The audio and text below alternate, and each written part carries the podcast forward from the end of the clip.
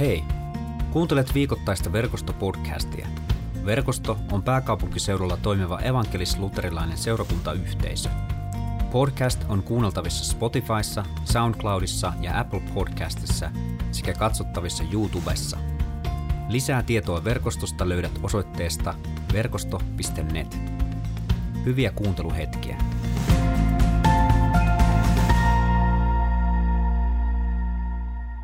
Jeesus sanoo näin. Jos siis annatte ihmisille anteeksi heidän pahat tekonsa, antaa taivaallinen isännekin teille anteeksi. Mutta jos ette anna ihmisille anteeksi, ei taivaallinen isännekään anna anteeksi teidän pahoja tekojanne. Mä en ikinä anna sulle anteeksi. Onko kukaan kuullut tällaista lausetta? Jos sun ympärillä on pieniä lapsia, niin sen saattaa kuulla aika usein. Ehkä olet itse sanonut niin, ehkä olet kuullut sen. Ja riippuen nyt minkä ikäinen olet, niin, niin lasten maailmassahan tuollainen lause sanotaan aika usein. Ja sitten hetken päästä leikkiä on jatkettu niin kuin mitään ei olisi tapahtunutkaan. Taas tullaan meidän aikuisten maailmaan, niin me ollaan paljon hienostuneempia. Me ei ehkä sanota tällä tavalla, mutta joko tiedostamattamme tai tiedostaenkin me kannetaan aivan samanlaista asennetta ja ajatusta sisällämme. Mä en ikinä anna sulle anteeksi. Mun ei ainakaan tarvitse mennä kovin kauaksi omasta niin kuin perheestäni tai suvusta katsomaan joitakin, joitakin esivanhempiani, joiden elämässä on ollut tällaisia, tai joitakin ihmisiä, jotka edelleen on eläviä. Ja, ja, ja tota, en tiedä, voi olla, että sulla on hyvin samanlaisia kohtaloita. Sä ehkä itse kannat jotakin, sä tiedät, että jotakin anteeksi antamattomuutta, jotakin anteeksi pyytämättömyyttä on. Tai sä tunnet jonkun toisen. Sisarusten välejä, lasten ja vanhempien välejä, sukulaisten parisuhteessa rikki menneiden ihmissuhteiden asioita. Ja Mä haluan tänään kertoa kahdesta ihmisestä, jotka on koskettanut mua ehkä eniten anteeksi antamisen ja pyytämisen osalla. Ja heidän kuva tulee tuohon screenille. Tuossa, tässä tota, kuvassa, jota en näe juurikaan nyt, mutta ehkä kohta näin. Tota, niin siihen pitäisi tulla, saadaanko me kuvaa screenille. Saa nähdä. No, mutta katsotaan, saadaanko kuvaa. Mä tapasin 15 vuotta sitten äh, Yhdysvalloissa kaksi henkilöä, joista toinen oli nimeltään Minkai ja toinen oli nimeltään Steve. Ja, ja tämä, tämä Minkai oli, oli tota tämmöinen äh, Amazonin viidakossa asuvan kivikautisen heimon jäsen, joka tota, ja, ja henkilö, joka eli sillä tavalla hyvin eri tavalla niin kuin me ollaan totuttu elämään. Ja taas tämä Steve oli sellainen ö, jenkkitaustainen mies, joka oli sitten alussa lapsuudessaan viettänyt aikaa siellä heimon keskuudessa ja, ja tota, sitten myöhemmin myös aikuisiällä on ollut siellä. Ja heidän, heidän elämästään on tehty semmoinen leffa, End of the Spear, Keihään kärki, ja ja sen leffan satuin sitten sellaiseen tilanteeseen, jossa tämä leffa oli maailman ensi illassa ja sain tutustua ihan näin henkkoht näihin kahteen mieheen. Katsotaan, onko meillä tekniikassa, tuntuuko siltä, että kuvaa ei saada screenille.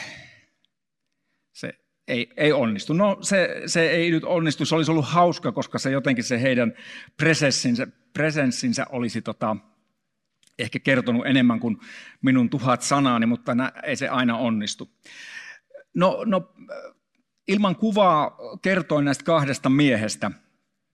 Se Minkai oli tämmöinen, niin kuin tohon, sitä Steveä tuohon kainaloon, sellainen alkuperäisasukas, jolla oli värikkäät tota, koristelut ja korvalävistykset ja, ja kaikella tapaa näki, että hän ei ollut, niin kuin, tai hän oli todellakin semmoinen hipster, vähän erinäköinen kuin muut. Ja, ja Steve oli sitten tämmöinen suht normaali, normaali tota, länsimaisen ihmisen näköinen ja mikä nyt on sitten normaali missäkin, sitähän nyt on montaa mieltä, mutta, mutta tota, he oli, heillä oli tosi niin kuin lämmin suhde keskenään.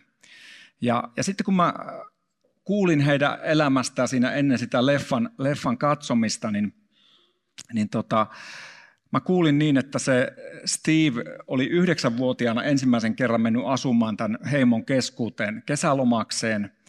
Ja, ja sitten hänen elämässä oli semmoinen yksi iso aukko. Hänellä ei ollut isää. Hänen isä oli kuollut.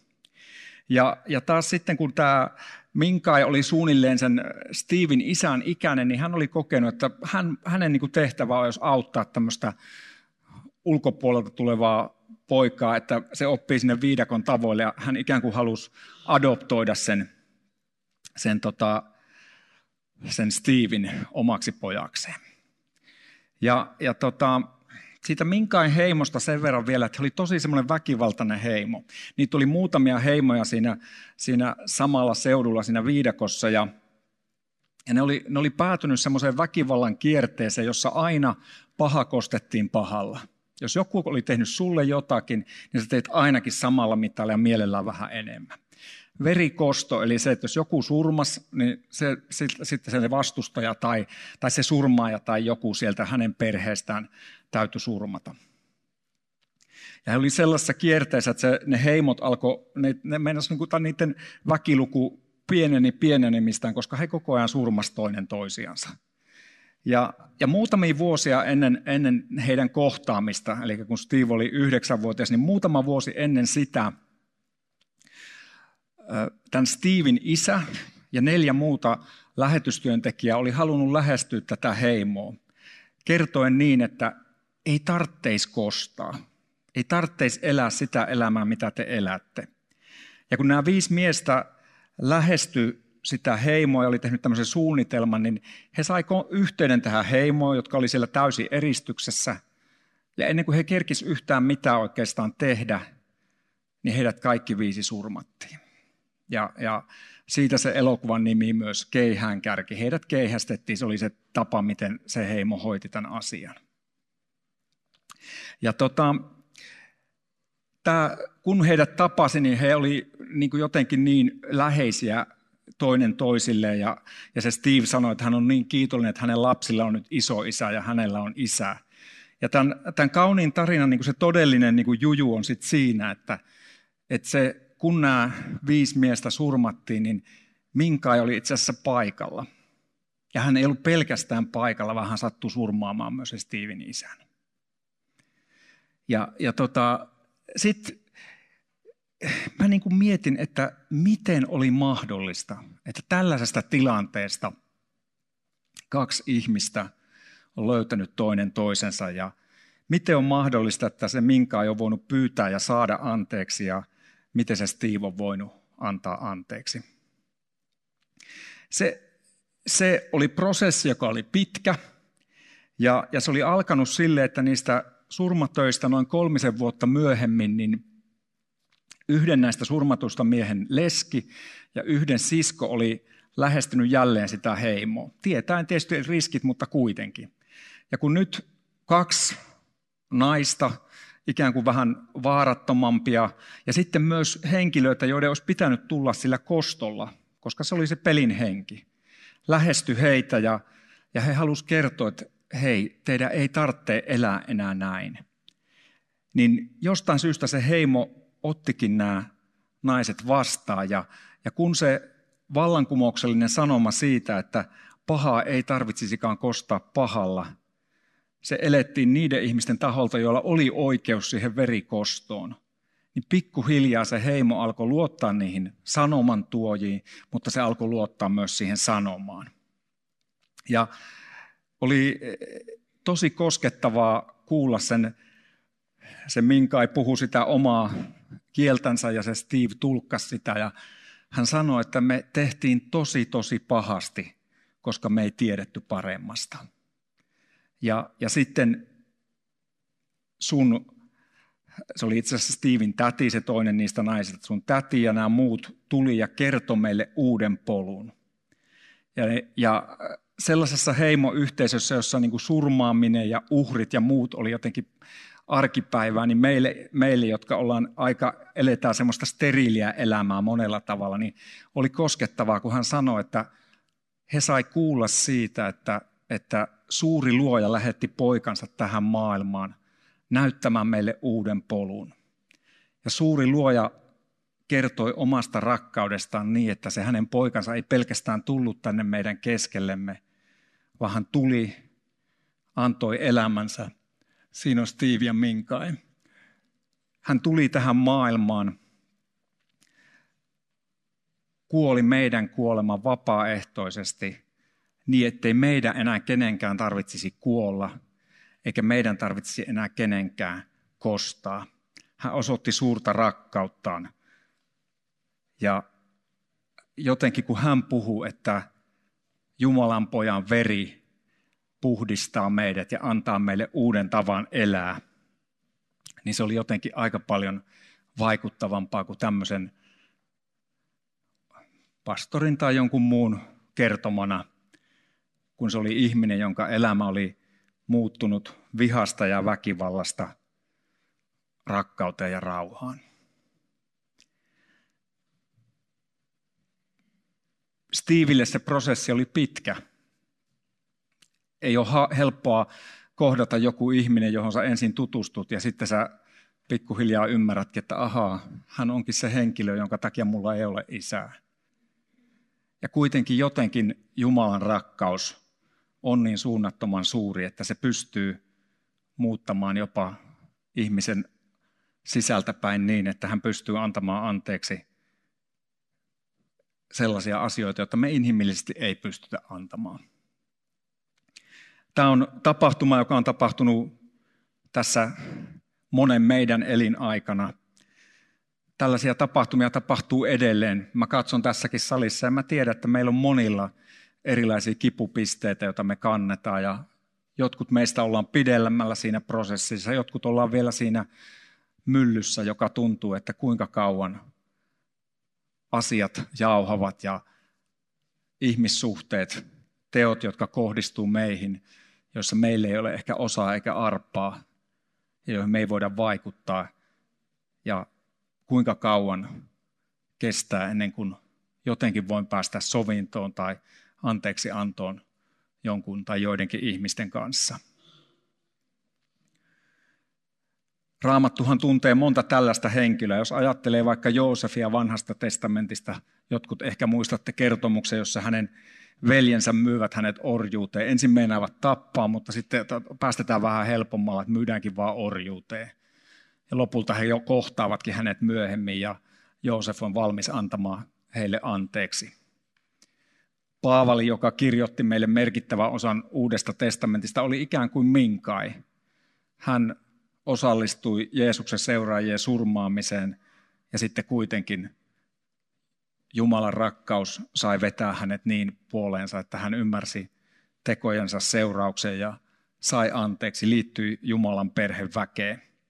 Ja myöhemmin Paavali kirjoitti eräät kauniit sanansa, jossa hän sanoi, että mikään ei voi erottaa meitä Jumalan rakkaudesta. Ei syvyys, ei korkeus, ei mikään luotu, ei näkymätön, ei näkyvä – ja ystävä hyvä, mitä ikinä sä tänään kannatkaan, jos sä tunnistat, että sulla on anteeksi antamattomuutta, jos sä tunnistat, että sulla on katkeruutta, niin mikään, ei se, se ei voi erottaa sinua Jumalan rakkaudesta. Jumalalla on syynsä, miksi hän, tai mitä hän haluaisi tehdä itse kunkin meidän raskaiden, meitä taakottavia asioiden kanssa, mutta mikään ei erota meitä Jumalan rakkaudesta. Koska jos luetaan tuota äskeistä Jeesuksen tekstiä, se tulee aivan välittömästi isän meidän rukouksen jälkeen, joka on meille monille tuttu. Tänäänkin se kohta rukoillaan yhdessä. Ja isän meidän rukouksessa on hyvin samanlainen ajatus. Siinä sanotaan, että anna meille anteeksi, niin kuin mekin anteeksi annamme niille, jotka on meitä vastaan rikkoneet. Ja nyt tässä Jeesus sanoo, että jos me annetaan anteeksi, niin taivaallinen isä antaa anteeksi. Jos me ei anneta anteeksi, niin taivaallinen Isä Jumala ei anna anteeksi meille. Eli nythän tässä olisi yhtäkkiä se, että anteeksi anto riippuu kokonaan minun ja sinun omista teoistamme ja valinnoistamme. Ja mä väitän, että jos me näin ajatellaan, niin me eksytään ja mennään harhaan.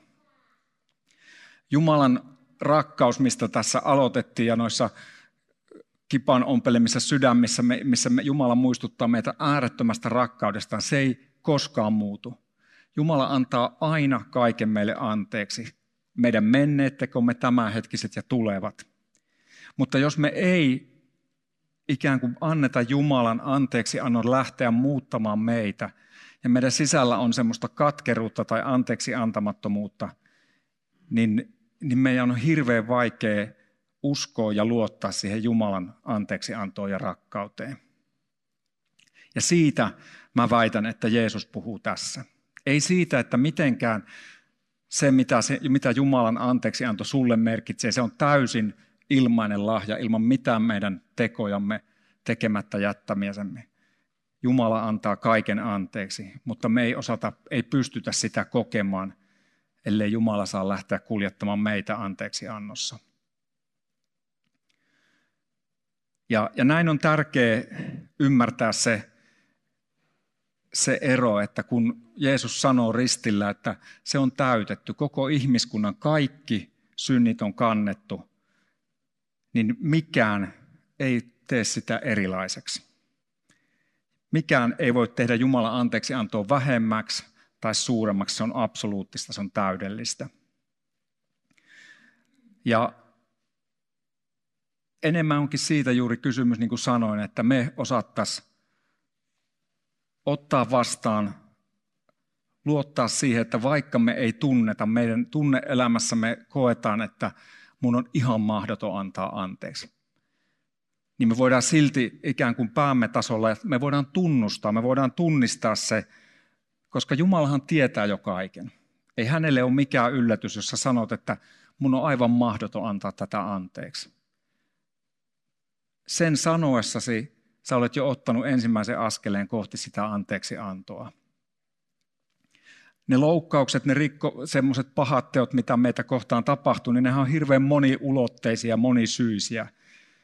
Voi olla, että joku on rikkonut tahallaan tahattomasti. Toisinaan joku toinen osapuoli ei ole valmis ollenkaan sopimaan.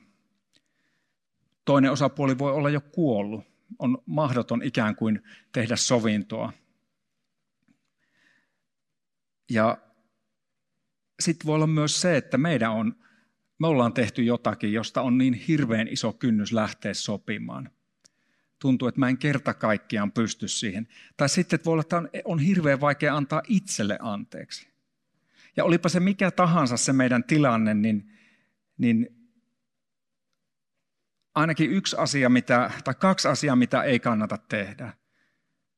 Ei kannata yrittää omalla voimalla psyykata, että nyt mä annan anteeksi. Mulla on ihan pakko antaa anteeksi. Mä toivon, että sä kuulet mua oikein, että ei kannata yrittää pakottaa itseään anteeksi antoon. Anteeksi antoo Jumalan lahja, joka hän antaa ja hän tekee aloitteen ja hän auttaa meitä siinä. Jos me pakotetaan itseämme anteeksi anto, niin A se ei ole todellista ja B se tekee usein meistä vielä kovempia ja kylmempiä ihmisiä. Ikään kuin, että mä nyt olen antanut anteeksi, mä oon muiden yläpuolella, mutta mä en oikeasti olekaan kovin sisällä tai sisä, sisimmässäni antanut anteeksi. Ja toisaalta ei pidä vähätellä tapahtunutta ja sanota, että ei se nyt haittaa. Silloin kun meitä vastaan on rikottu, kun on tehty asioita, jotka on, on rikkonut meitä eri tavoin, niin ne ovat todellisia asioita. Niitä ei voi vaan lakasta maton alle ja sanoa, että ei sen niin väliä. Ja niinpä parasta, mitä me varmaan voidaan itse kukin tehdä, on mennä Jeesuksen luo juuri sellaisena kuin me ollaan. Niin kuin mä sanoin äsken, että Jumala jo tietää kaiken, mitä meissä on. Hän, hänelle mikään meidän elämässämme ei ole yllätys. Hän tietää, hän tuntee meidät ja, ja hän rakastaa meitä juuri sellaisena kuin me ollaan. Raamatussa on paljon tilanteita, joissa ihmiset tuntee olevansa umpikujassa ja eivät tiedä, että kuinka tuosta voisi päästä eteenpäin. Yksi sellaisia on isä, joka on hyvin epätoivoisessa tilanteessa oman lapsensa suhteen ja hän menee Jeesuksen luo ja pyytää Jeesusta auttamaan poikaa, joka on kuuromykkä ja, ja jota opetuslasten rukoukset ei ole voinut auttaa. Jeesus kysyy häneltä, että, tältä isältä, että, tai, tai isä sanoo ensin Jeesukselle, että auta ja armahda meitä, jos vain voit. Ja Jeesus kysyy häneltä, että miten niin, jos voit. Ja jatkaa, että kaikki on mahdollista sille, joka uskoo. Ja sitten isä sanoo sellaisen lauseen, joka ainakin itselleni kerta toisensa jälkeen puhuttelee. Isä vastaa, minä uskon, auta minua pääsemään epäuskostani. Ja niinpä sitten, mikä meidän elämäntilanne onkaan, niin väittäisin, että viisain liike on meiltä mennä Jeesuksen luo. Tuon isän esimerkin kaltaisesti me voidaan todeta Jeesukselle, että auta jos vain voit. Ja sanoa, että minä uskon, auta minun epäuskoani. Minä haluan antaa anteeksi, auta minun anteeksi antamattomuuttani. Minä haluan pyytää anteeksi, antaa, auta sitä, että minä en halua pyytää anteeksi.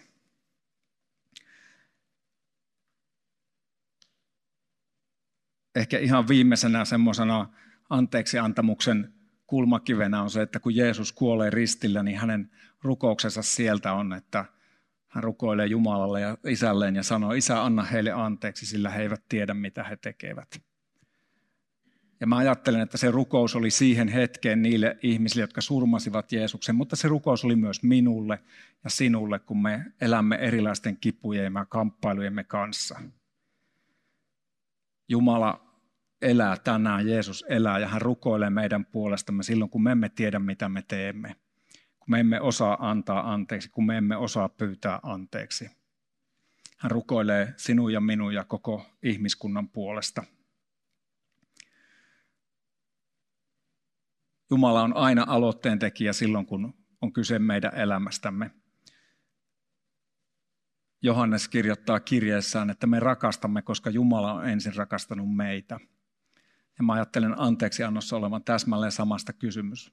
Me annamme anteeksi tai me voimme oppia antamaan anteeksi, koska Jumala on ensin antanut meille anteeksi. Jumalan rakkaus ja se anteeksianto ei ole vaativaa, se ei aseta mitään ehtoja. Se tulee Jumalalta ilmaisena lahjana ja aivan niin kuin tuossa Steve ja Minka ja niin kertomu, tai elämän tarinassa, niin se kutsuu meitä prosessiin, jossa me saamme todeta, että me emme löydä sisältämme anteeksi antoa, me emme löydä sisältämme voimaa pyytää anteeksi ja kuitenkin Jumala haluaa meitä pikkuhiljaa omassa rakkaudessaan kuljettaa niin, että me emme kantaisi sitä katkeruutta, emme kantaisi sitä anteeksi antamattomuutta, joka syö meitä sisältä päin. Saadaan jokainen tässä hetkessä mennä Jeesuksen luo, tunnustaa sen, millaisia me olemme, mitä ikinä kannammekaan ja tietää sen, että Jumala rakastaa sinua juuri sellaisena kuin sinä olet. Ei sellaisena kuin sinun pitäisi olla, koska kenestäkään meistä ei tule sellaisia kuin meidän pitäisi olla. Me kuljemme elämämme vajavaisina ja rikkinäisinä, haavoitettuna toinen toisiamme haavoittavina ihmisinä ja juuri sellaisena Jumala äärettömästi ja iankaikkisesti rakastamina. Hän kutsuu meitä kaikkia kotiin, rakkauden kotiin, jättämään kaikki taakkamme. Ja tänään me saadaan tehdä se tässä kirkon alttarilla ja siellä onlineissa, mistä sitten seuraatkin tätä lähetystä. Saadaan tehdä se yhdessä rukoillen. Ja tehdään se niin, että tahtomallasi tavalla, laita silmät kiinni, pidä ne auki, mikä koet luontevana ja jätä elämäsi hyvän Jumalan rakastaviin käsiin. Rukoillaan yhdessä. Kiitos rakastava Isä, sinä kaiken näkyvä ja näkymättömän luoja, elävä Jumala. Kiitos, että saamme tuoda eteesi oman elämämme ja saamme tietää, että sinä tunnet meidät ja rakastat meitä juuri sellaisena kuin olemme. Pyydämme, että tule pyhä henki ja puhu itse kullekin meistä. Puhu meille rakkaudessasi niistä asioista, jotka ovat meitä rikkoneet ja haavoittaneet, jotka ovat taakkoina elämässämme ja niistä asioista, joilla me olemme toisia lähimmäisiämme, toisia sinun kuvaksi luotuja ihmisiä haavoittaneet ja rikkoneet. Kiitos, että sinä tunnet meidät ja saamme luottavaisin mieli jättää elämämme sinun käsisi. Anna meidän tänään kuulla sinun rakastava äänesi, joka kutsuu meitä luottamaan äärettömän iankaikkiseen rakkauteen ja anteeksi antoon. Me voimme oppia antamaan anteeksi, koska sinä olet ensin antanut meille kaiken anteeksi. Puhu meille aivan tässä ja nyt, tässä hiljaisessa hetkessä, jos meillä on jotakin sellaista, jossa sinä toivot meidän antavan anteeksi tai sopivan jonkun toisen ihmisen kanssa. Kiitos, että haluat kohdata jokaista meitä ja pyydämme sinua nyt, että tule ja puhu ja kohtaa. Isä, me kiitämme, että mikään ei voi erottaa meitä sinun rakkaudestasi, joka on tullut täydelliseksi Jeesuksessa Kristuksessa. Kiitos, että saamme jättää kaiken syntimme, ne pahat tekomme, ajatuksemme, sanamme, asenteemme ja laiminlyöntimme, jolla olemme rikkoneet sinua ja toisia ihmisiä itseämme vastaan. Tänään jätetään myös erityisesti ne ihmissuhteemme, jossa tunnistamme anteeksi antamattomuutta tai sitä, että emme ole osanneet toisiltamme pyytää anteeksi. Kiitos, että et mitenkään meitä syytä, etkä meitä soimaa, vaan kutsut meitä elämään sinun lapsina. Ja tässä ja nyt haluan julistaa sinulle ystäväni, että kaikki mikä sinun sydäntäsi saattaa painaa, se missä tiedät tai tunnet olevan asioita, jotka erottavat sinut toisista ihmisistä ja Jumalasta. Saat uskoa ne kaikki anteeksi annetuiksi Jeesuksen ristintyön tähden. Ja tämän synninpäästön julistan sinulle isän ja pojan ja pyhän hengen nimeen. Isä, me pyydämme, että sinä lähetät pyhän henkesi, että me voimme luottaa synteen anteeksi antamukseen ja siihen, että sinä et muista virheitämme etkä syntejämme, vaan täytät meidät uudelleen ja uudelleen sinun rakkaudellasi. Kiitos, että elät ja vaikutat jokaisen meidän elämässä ja kutsut meitä lähemmäksi itseäsi. Tule pyhä henki ja täytä meidät Jumalan läsnäololla, rauhalla ja rakkaudella. Kiitos, että olet hyvä ja haluat jokaiselle meille antaa lupauksesi mukaisesti tulevaisuuden ja toivon. Amen. Kiitos kun kuuntelit verkostopodcastia. Seuraa verkostoa somessa ja osallistu verkoston online Jumalan palvelukseen. Suorana sunnuntaisin kello 17.00 osoitteessa verkosto.net.